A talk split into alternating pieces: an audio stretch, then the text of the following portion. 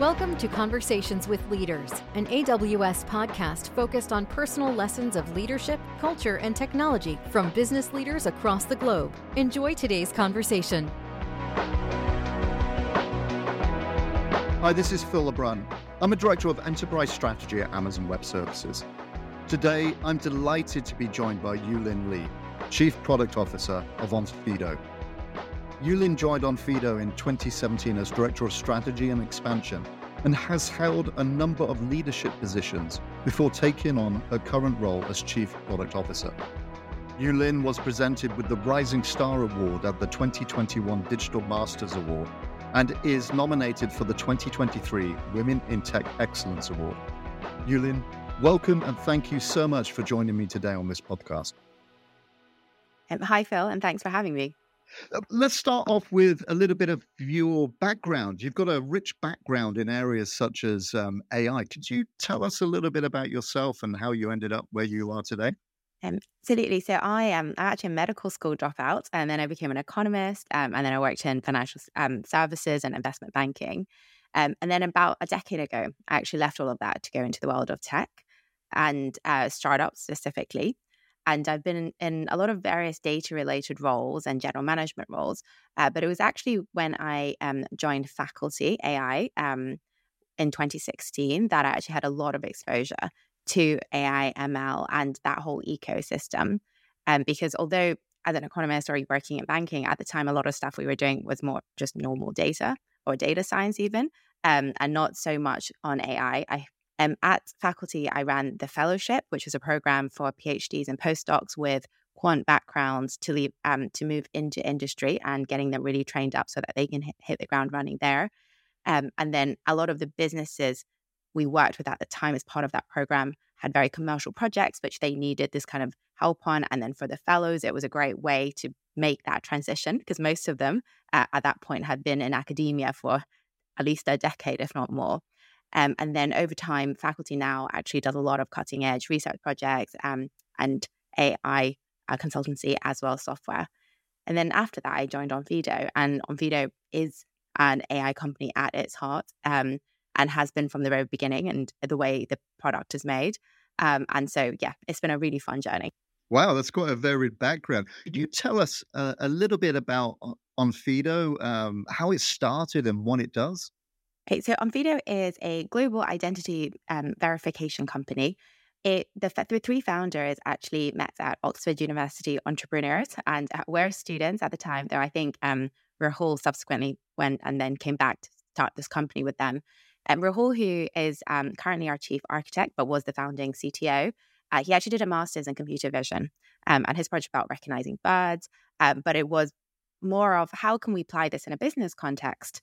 And the three of them sort of did that, lived the dream, started the startup, started off actually in background checks, but they realized that the really sort of high value component of the background check is actually the identity check. At least in the UK, a lot of the other stuff is sort of databases and third parties. And the identity proofing then became a standalone product. It became a much faster growing category than the background checks itself. And we actually divested that business to focus on digital identity proofing and then I guess the rest is history. In the last 6 years has kind of been the growth around that. So bringing your background from Faculty into this and a background with AI and ML, you're in a company now that I understand uses it extensively. How's artificial intelligence and machine learning being used? So AI is actually in the core of the product we build. So at their heart, I think at the beginning anyway, Onfido was a computer vision company and to a large extent is still a computer vision company. And so really leverages a lot of the new innovations in AI, such as transformers. That transformation we've already been putting into our models for a number of years now. I know the hype on Gen AI today, but actually we've been generating a lot of synthetics and also incorporating some of the other components of this into our core product for many years. Where's your success in reducing, say, fraud with your applications? So there's a couple of different things. So the key of identity verification online, right, is knowing that the person that you are trying to verify is who they say they are and is live, right, is a real person. And technology does almost better than humans. So there's many different layers of this. There is, do they actually have their identity or identity documents or access to other identity attributes? And we use a lot of fraud detection there. The second part is, are they that person? Are they using a deepfake? Are they impersonating? And again, we have a range of different models and layers to be able to detect against attack vectors like that. And then now, given the prevalence of deepfakes, there's also an element of prevention against injection attacks and more this the security angle as well. So there's multiple different layers that we use for fraud prevention in the identity verification space. You've touched on the fact that you've been using things like transformer models for a while, pretty sophisticated use of AI and ML. I'm sure one of the things many of the listeners will be curious about is what can you share with them in terms of challenges you faced using machine learning and how have you overcome them? So at Onfido, the way that our product development works is that we have these teams that combine product managers, designers, user researchers, engineers, data centers, machine learning specialists, domain experts, privacy. So all of these together is how we build products. So one of the big challenges facing our industry, of course, is deepfakes. And we launched last year a new generation of a product around biometrics, which we call Motion. And what Motion is fantastic at is it's fully automated, it's got extremely good user experience, and it's got extremely high accuracy for detection of deepfakes, as well as the facial recognition and so on. And building a new product like this is an iterative process because there's stuff that would work really well for fraud detection, like that the researchers be like, it'd be amazing if you could get them to do X, Y, and Z. But then on the other side, the designers and user researchers would be like, well, if you do this, actually testing this in the market, people aren't familiar with this, or you won't get high drop-off. So really making that balance work was an iterative process across the whole entire team. We wanted to build a new product that would maximize fraud detection, but with really simple user experience so that you can get many people completing this flow. We actually iterated with more than 50 prototypes to get to the end product. We tried different head positions, different challenges, different ways to provide feedback as part of that user journey.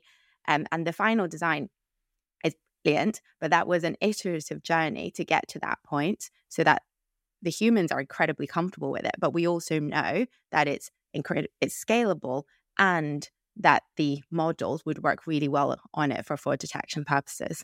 So constant experimentation against a goal and see what works and learn as quickly as you can with real users? Exactly, yes. And now we do this in production at scale as well. Our systems are built so that if a new attack vector comes along or there, new things are happening. I mean, identification in some ways is not so different from the security industry, right?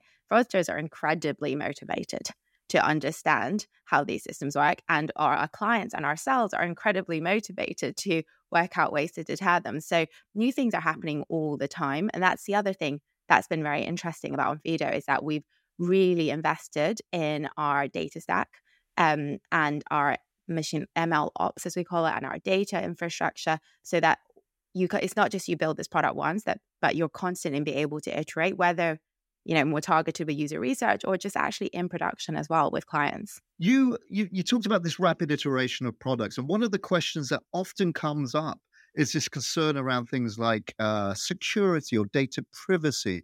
And often organizations put in place lots of gates you have to jump through, which then slows down your process of iteration. How do you deal with those in Onfido? So it's a great question. So one of the key stakeholders, which I mentioned, is legal and privacy. They are a stakeholder in product development. And given what we do and the sensitivity of some of the data that we are able to process or hold, I think we're very respectful of privacy and data as a company, and that's been in our DNA. We've really invested in this industrial-grade MLOps platform. The second is about the use of data lawfully and the consents and the conversations we have with our clients as part of that contractual process. This stuff is not hidden in sort of terms and conditions on a page you can't see. This is stuff that we bring up very clearly with our clients, and clients actually want to have a partner who's really conscious of this, but also dynamic and actually evolving and developing their models. And it's this really fine balance. And actually, that's one of the things that makes Onfido a partner to many of our clients rather than just a vendor, because we surface all of these things. They want to learn about it, or they have some views. We kind of evolve and all grow together. But definitely using the data lawfully, making sure we have the right concerns, both from our clients and they having it from their end users as well, is very important to our product development process. So you've talked about security. If we think about this more broadly, you're operating with a lot of customers in regulated industries. What sort of challenges does that present you with, and how do you overcome those? I think the most important thing actually comes around like the clarity of the regulation and the regulations itself being fit for purpose. So, for example, we work with a lot of clients who are regulated in some way to do with anti-money laundering, so either financial services or adjacent to financial services. And remote identity proofing for KYC and AML purposes is something that has really only been around for 10 years. And actually for certain countries is more recent than that. So there is a lot of uncertainty because the regulation could have been, a lot of regulation was actually written to sort of try and recreate the human experience. I basically want to do everything that was done analog, but the only difference is that the medium is remote.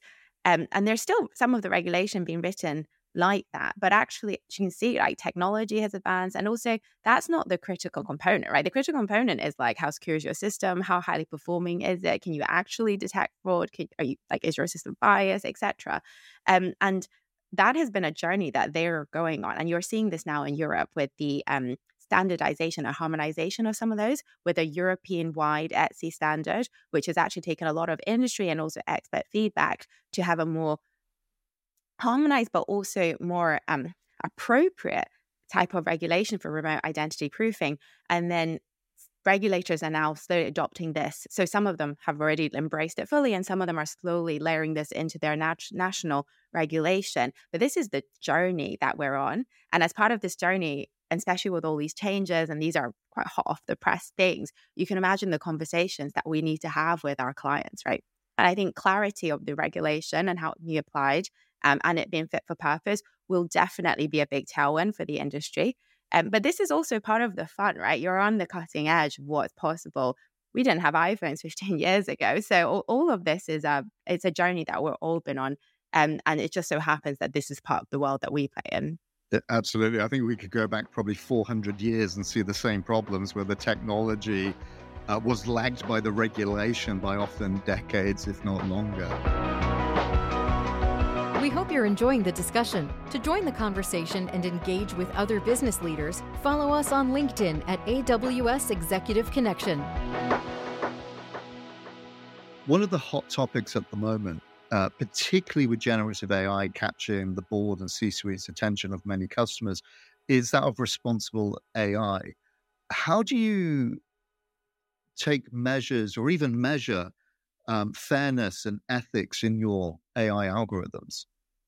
So this is something we've actually been thinking about for a while, and we were the first company to go through this particular sandbox run by the ICO in the UK about using our data to actually test our own systems for a bias and that, under that purpose. And we wrote a white paper about this and actually showed our own metrics. We had a simple metric that anyone can use, which is the false rejection rate across groups. This is something that we still regularly monitor and update our models on. But that whole process, I think about 4 or 5 years ago, really made us think and also up-level what we're doing. And I hope also help up-level the industry and our conversations with the ICO as well. So we're now many, many model versions in. We still regularly monitor this impact across geos. I think for us, the demographic bias is probably the core component of fairness, but see any of the enterprise readiness stuff about model governance and model drift and so on, we also have a process around. You've mentioned MLOps, and I agree it's an emergent discipline in many organizations. Often the fixation we see with companies is building a machine learning model. It's almost that just the build piece. Could you talk a little bit about how do you handle that continuous learning and model improvement once a model's out there in production? So our teams, these sort of cross-functional teams, are based on product lines, and the applied scientists within that group are responsible for monitoring the models that are already in production and their performance, as well as developing the new models. So this is something that they do regularly and is part of the process for doing so. And then if it happens, we update the models in the same way as I said before. If new attack vectors come along, then they think of great new creative ways or new features that we can then build into the product. So these are both done by the applied science team. Yuelin, you talked about how Onfido's embraced generative AI before it became popular in the papers. What have you seen in terms of skill sets required with this new generation of technology, and any advice you could give listeners when they're thinking about their own development paths for employees? Love that question. I'm a very big believer in lifelong learning, and that with the right fundamentals, right, a lot of this stuff are things that you can learn and grow into. That said, what you can learn in the books and what you can learn applied, I think, is quite different. And you've got to be playing around and testing and using some of this to really understand how to use it at scale. So it's very easy to say, well, if you had a great team of applied scientists like we do, who have their own reading groups, who are a part of the community, who are constantly contributing, learning, participating, taking things in, that, you know what, you could also have the same. But I do think you need to have some sort of critical mass of people who are engaged in this from multiple different angles. In addition to contributing to the open source community, we also have people who teach at machine learning and other best practices at all sorts of like technical schools. Our applied science team has been helping train a cohort of machine learning engineers as well to bridge the gap between machine learning and production. But fundamentally, at the core of it, though, is that you need a group of people at different levels of seniority who enrich each other, right? Who are curious, who are self-learning, and who want to share this with the people they work with. I think it's very hard to do this if you don't have that, because this isn't the kind of thing at this moment that you can sort of read off a textbook or go on a course and then be done. It is itself a continuous thing. And at the heart of that is, curiosity and community. I want to come back to one point. I think you touched on it earlier. There's so many advances in technology, and the world seems to be constantly speeding up. How do you know, or how do you decide where to place your bets next in terms of advances in technology that you could be taking advantage of?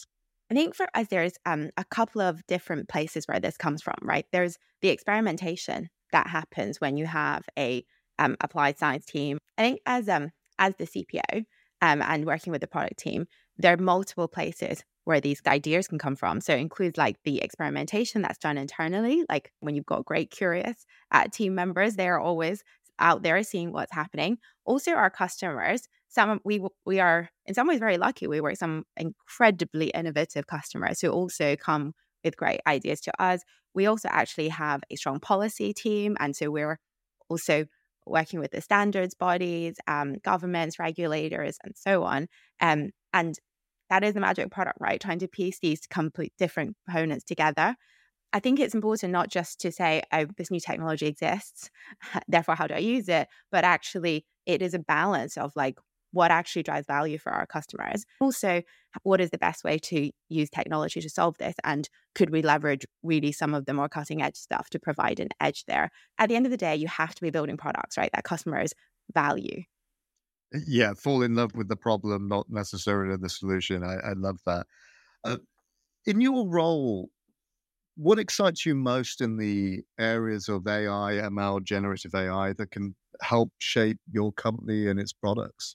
So I am extremely excited about AI's impact on solving the big problems in the world.